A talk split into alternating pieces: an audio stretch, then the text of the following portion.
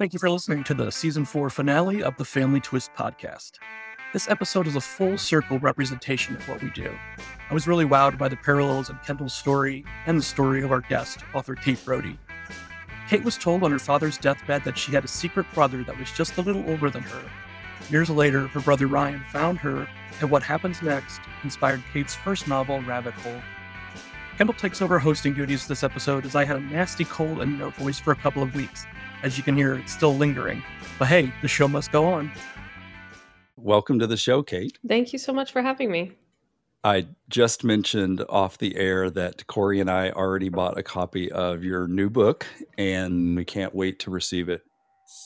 Honestly, even if we had received it, I think I like to go into some of these conversations blind so that, you know, I don't have preconceived notions about what you might say. So I think the timing is is great. Well, thank you for ordering um. I hope hope you enjoy. Well, I can tell from what I've read about it that I'm going to be intrigued. So, is there a connection between your personal story of finding your long lost brother and the content in the book, which of course is fiction?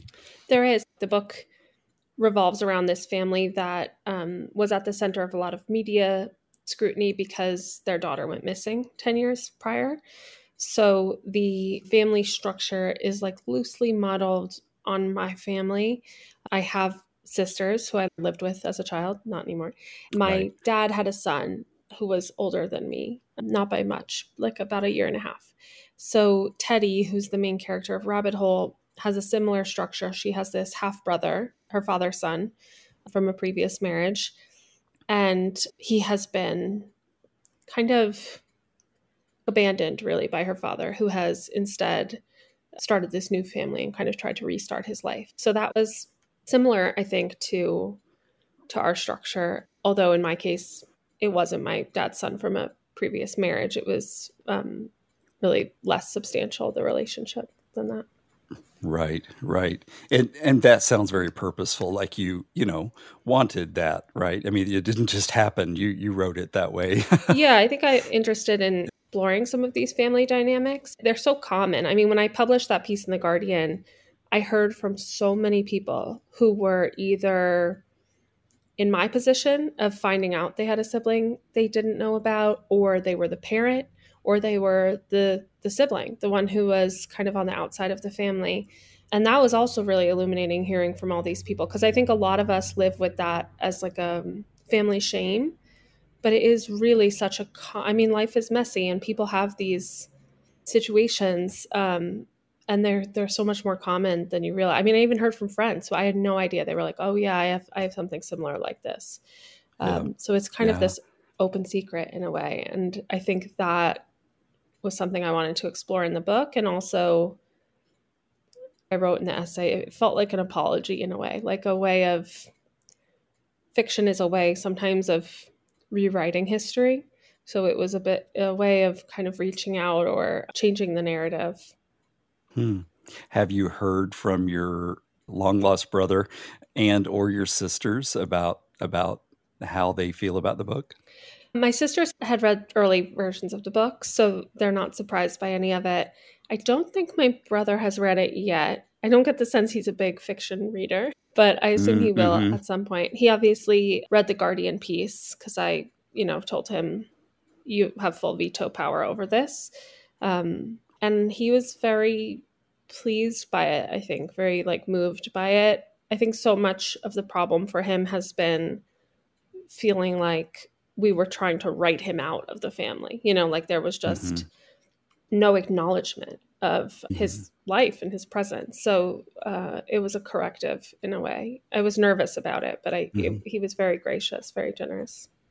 Good. I'm so glad that's been the outcome for you. And it's so funny. Just when I read, and Corey and I read the uh, Guardian article, I, I immediately turned to Corey and I was like, So I already feel so connected to Kate's brother because I'm the one, you know, that was found, you know.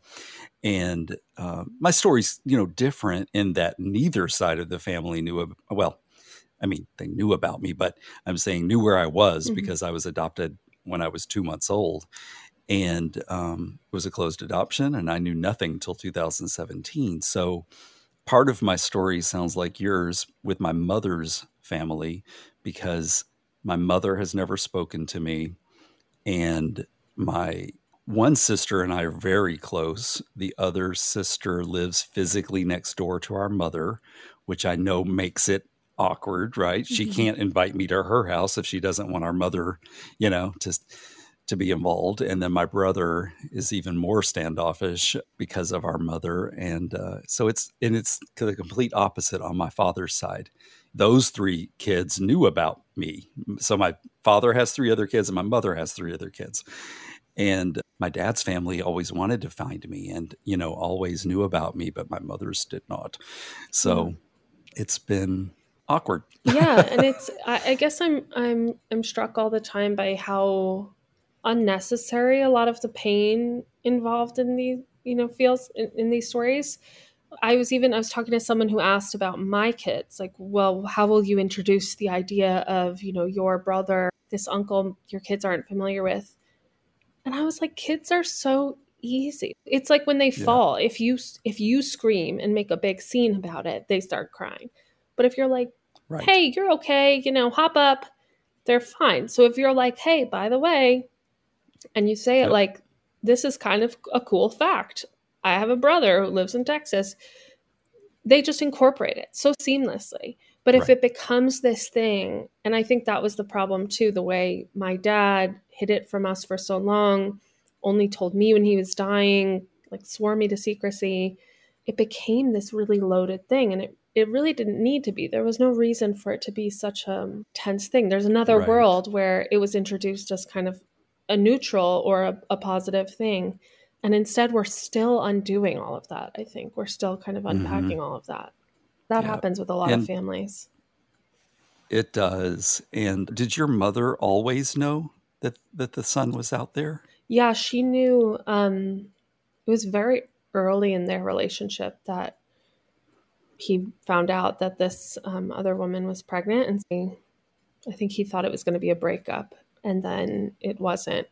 The mm. timeline is kind of mind boggling. But yeah, she knew. I mean, I, th- I think we still don't see eye to eye on it. She's not like kind of passionate about keeping it a secret, but I think she's gotten to a point where she just thinks it has nothing to do with her, which, you know, fair enough, I guess. But wow. She doesn't have any desire to meet him or be involved with she That- said she yeah, would talk to him if he was interested.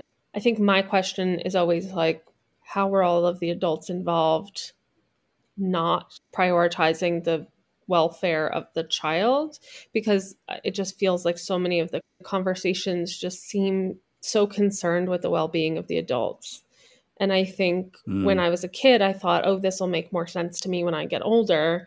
And as I've gotten older, it makes even less sense to me. You know, now that I have kids, and Mhm. I think, I don't know. I, I mean, I try to be as generous as I can with everybody. Everybody was doing their best, and a lot of it is informed by certain like cultural backgrounds and you know like a lot of catholic stuff mixed in there but it is hard for me to imagine living through a similar situation now and not rallying all of the adults around the all the children Right. involved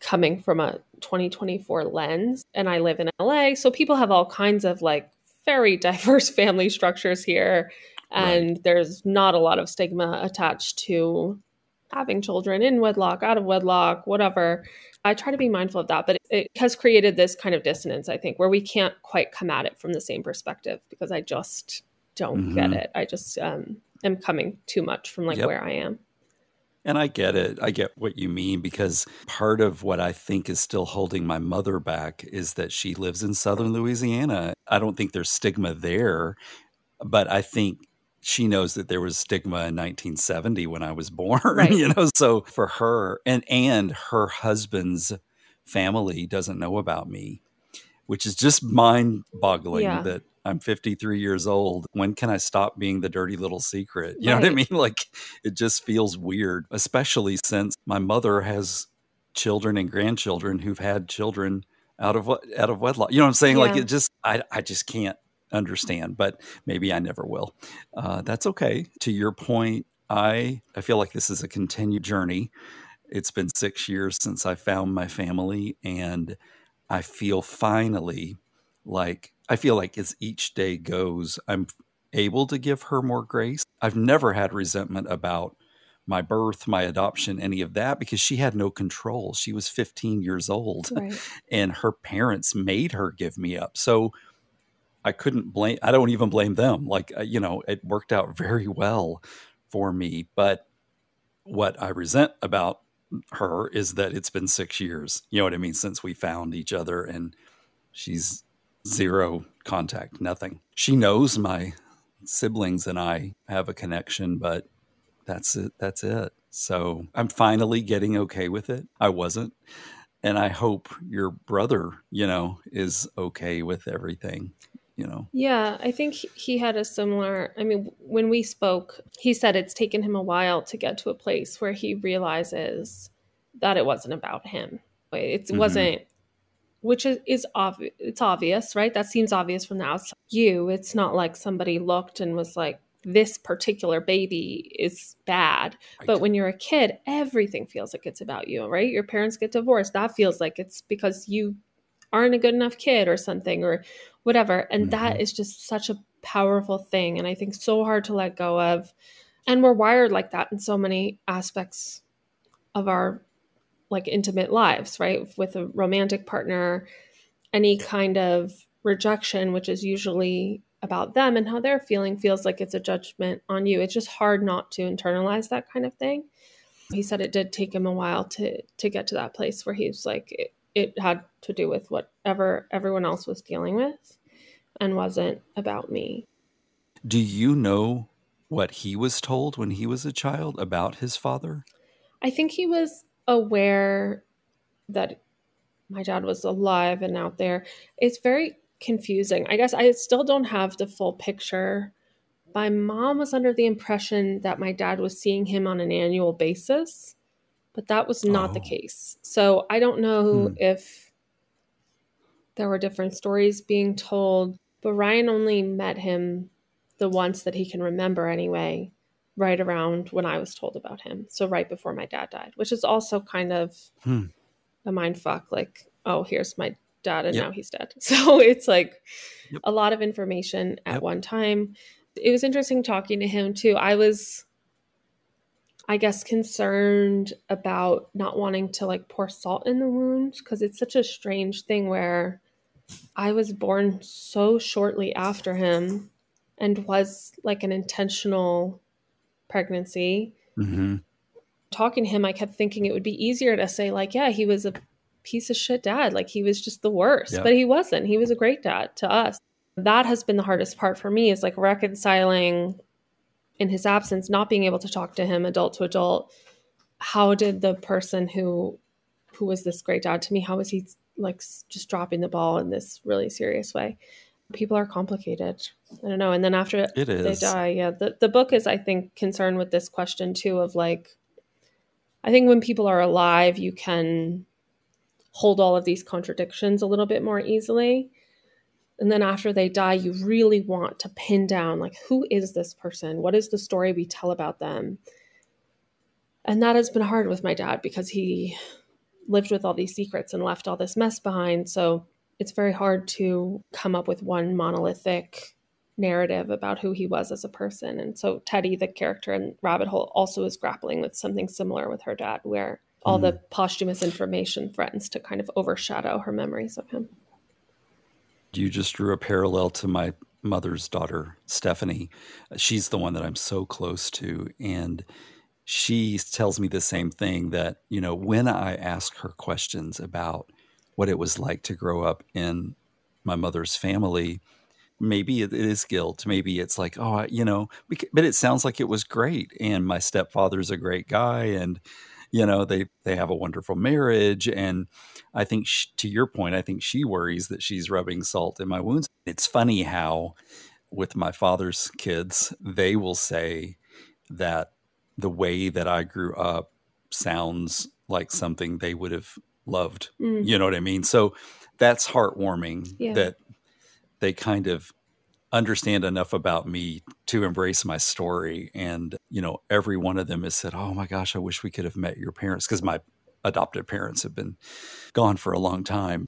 These conversations are so interesting to have. And I will say, my biological father's ex wife, who's the mother of my local half brother and half sister, I mean, she can't be better to me. She's like sweet. And, you know, we went to her family's Christmas party. You know what I mean? Like, it's just, we feel yeah. like accepted. You know, it's great. It's what I was hoping for, you know, yeah. with, well, with both sides, but I'm getting it from one side, so that's okay. and I think it it is a gift for that side too, right? Like it's such a nicer way to live to just be like this is Kendall, he's part of the family, he's coming yep. to our party and not yep. spend all this energy with the shame and the secret keeping and the like, you know, suspicion and keeping people out there's a lot of things about the culture out here in LA that I don't love and the like kind of like woo woo stuff. But I do think that's something that a lot of people get right is the way that you just come from a position of like, yes, we'll include this person. Yes, your ex husband's new girlfriend's son is part of the family. Yep. Like, just what's the harm in yep opening your arms to people. I, I think it's so unusual that you get burned by that kind of attitude. Mm-hmm. I do think that defensiveness comes out of some kind of fear, like some kind of tribal fear place, but it just 99% of the time is just so unnecessary and you'll just end up hurting yourself with that kind right. of position. Yeah. Yeah, to your point, this wasn't the first time that we've gone to my ex stepmother's Christmas party. But even the first time we went, when we first moved here, like I walked into the room and these are my half siblings, cousins. Mm-hmm. They're no relation to me. And they were like walking up saying, Hey, we have another cousin. And it just made it just warmed my heart. You know, I'm like, this is crazy and unreal. And it felt surreal, but it was it was wonderful. And I've always had great relationships with my adoptive parents you know the the cousins on either side of that family but it was just um, nice to be also you know included there. It was like wow. Corey and i always joke and say you can't have too much family you know? Like true. my adoptive parents died when i was 10 and 16 and i was their only child. So it's not lost on me almost exactly 30 years later that I made the DNA discovery. And it's like, you know, so I did, I won't say that I felt alone because, like I said, I had cousins and aunts and uncles and things, but you know, it's harder, you know, as as you're an adult to stay connected mm-hmm. to that extended family. And so just, you know, getting to see my father now and my local brother and sister and their kids and it's just fantastic. I mean, I went from having zero nieces and nephews overnight to having 13, which was mind blowing as well. And they're just all really good people, you know? That's so, sweet. Yeah, I'm so fortunate. And, and honestly, I mean, if it weren't for DNA technology, I had tried everything before this. You know, I had been on, I'm on every registry that could have ever been, you know, it, that ever existed. And I just never found anything. And, you know, and my poor brother the the brother that lives locally he had been trying to find me for years too you know he would random especially you know when the internet became a thing. He was like hopping online trying to find my birth name but of course there's nothing out there with that. You know yeah. what i mean? Like yeah i haven't ever been called scott white which is what my birth name was. You know it's like he had no hope of finding me. So it was amazing. It is incredible the way that technology also i think forced a cultural shift because you don't have the option anymore of having a baby and you know deciding i'm just cutting all contact yep. um, it's just not realistic like it's it's not mm-hmm. possible it changes i think the way people treat even any kind of like egg or sperm donation like you have to approach it from a place of openness to some kind of future relationship because even if that's not your prerogative it could be your siblings or their kids or your cut you know there's just so many entry points with DNA. So I think it does at least put an end to that kind of like one sided rejection of any relationship because it just it's just so unrealistic at this point. Right. Yeah, I remember when I first spoke to my father, and my brother warned me when Chris told me that he had submitted his DNA. He's like, My father always worried that I would feel rejected. Yeah and feel it so strongly that I would be angry and you know that sort of thing and nothing could be further than that from the truth but that was a really deep seated fear for him that you know when I if I ever found them that I'd want to you know you know he jokes because I'm the most non-violent person. He's like, I was worried Kendall would want to kick my ass. I'm like, uh, a that's not who I am, but you know it was just comical. Dad, I also at that point in time knew that my dad was only 16 when I was born. Right. So both sets, yeah, both sets of grandparents were against, you know, them trying to keep this baby. Any it's funny, people will often say to me, Well, aren't you angry with your, you know, both sets of grandparents because they didn't want to keep you? And I'm like, No, I don't. A, who am I to judge? I've never I've never been a parent and I've definitely never been a grandparent. And I can't imagine, you know, how difficult that is, you know, thinking, oh, well, you know, will we be stuck raising this kid, you know, this kid? Um, because the other, the, you know, my dad and mom are so young. And I don't judge them about that. You know, if they weren't feeling it, I wouldn't want to, you know what I mean? Like, I wouldn't want to be in that situation and not be treated properly, you yeah. know. Again, I love my adopted parents so much that, you know, I always have the nature versus nurture thing going constantly in my mind and and I tell you, there's just a lot of a lot of both mm-hmm. in my story, you know. I am so my adoptive parents' child in so many ways. I mean, it's just shocking, you know. Um, and you know, from politically to, you know, it's it's things that um, my upbringing, you know, have have have brought to light. So it's fascinating. Yeah. Well, yeah, yeah. So it sounds like your sisters are also in contact with your uh, brother. Very lightly, I think, not not to the same extent, um, but mm. um, yeah, I think they we sort of all feel the same way, which is that um, you know, we'll we'll follow his lead and um I just have been kind of blown away by his graciousness and how thoughtful he's been and reflective and understanding.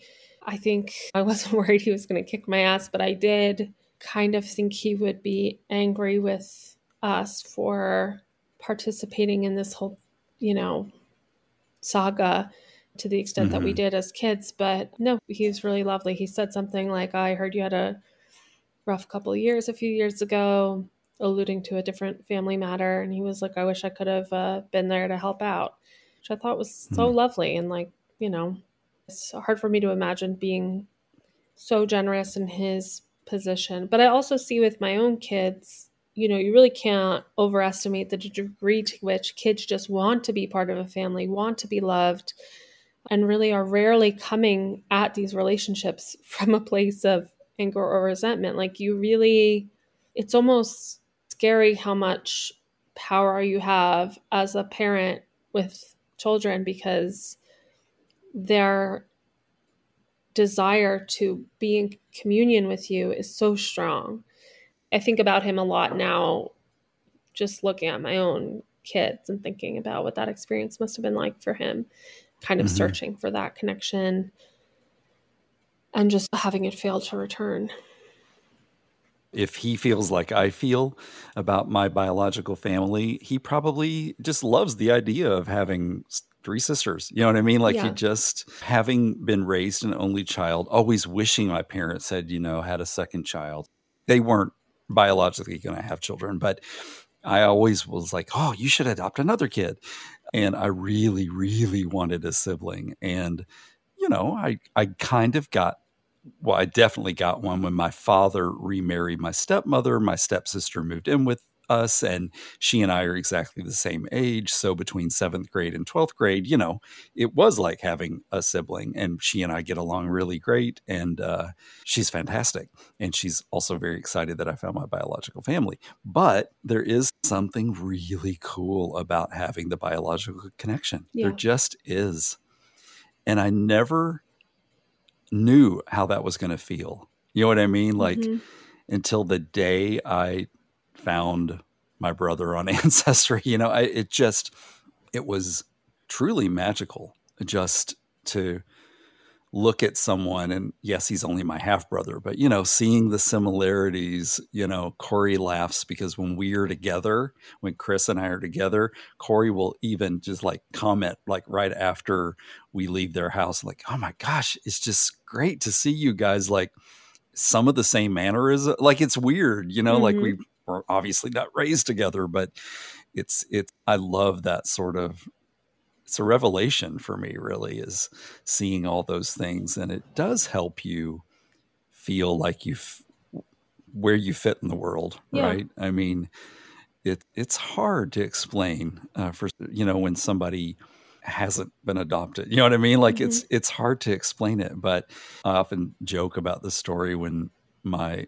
parents were had adopted me and we would be in town and they would run across friends that they hadn't seen you know in several years and oh this is our son kendall and people almost always oh my gosh yeah i see the similarity you know and even as a toddler i was just a smartass and i'd be like oh, that's cute and sweet that's not real because i don't look anything like these people yeah. you know and and it you know and they'd all get a kick out of it because my mother would be like oh I should have mentioned, you know, he's adopted and he's very vocal about it. None of us looked alike. Like my mother didn't look like my father, my father I didn't look like either of them. We just were this cute little hodgepodge family, you know, yeah. stuck together, but it was fantastic. So But that's I think people um, wanting to see you as as part of a whole, you know. So it's like a, yep. I know I've done that with friends who have adopted siblings or something where I'm like, oh yeah, and then they're like, no, we're not relate. We're not biologically exactly. related. Um, but you do have a desire to like kind of find like what what it, you know let me find the thing that that ties them together and i i would always enjoy it yeah. like it was a it was funny but b later my mother would tell me like that it really meant a lot to you to me as a, as the child to say you know i know it was bogus like i know people were just trying to be inclusive, but I loved that that people wanted me to fit into that family. You know what yeah. I mean? My mom would be like, "Well, you don't look like me, but that's okay." You right. know, like it's it's okay. You know. Yeah. And I hear now so many people's stories, of people who were adopted, and how their families, in my opinion, did not handle things right. Yeah. And I am so so fortunate that I feel like my parents did almost everything right. I think from the fact that I don't ever remember not knowing that I was adopted, you know what I mean? Like yeah. it, just from the time I was born. And I mean, they couldn't have hidden it. I mean, we lived in a town that was about as big as the room I'm sitting in. Everybody knew everybody's business. I would have found out in you know three minutes when I could start hearing stories. I give them so much credit, and it's funny. I always have this affinity for them. Of course, I love them, but I never knew what a great job they did until I start comparing my story to other people's stories. Sure. It's like, oh my God, you know, like your parents were assholes. You know what I mean? Like that's that's what I'm thinking. You know, yeah. like I would never say it, but it's like, wow, you know, like yeah. Or or, you know, the the poor people who have been lied to all their lives, right. you know, like like the father isn't biological father and you know they don't they've always known and kept these secrets. And for corey and me it's really about not having these you know let's just convince everybody not to have these secrets you know just remove the shame you know and uh yeah let the people embrace their themselves you know yeah.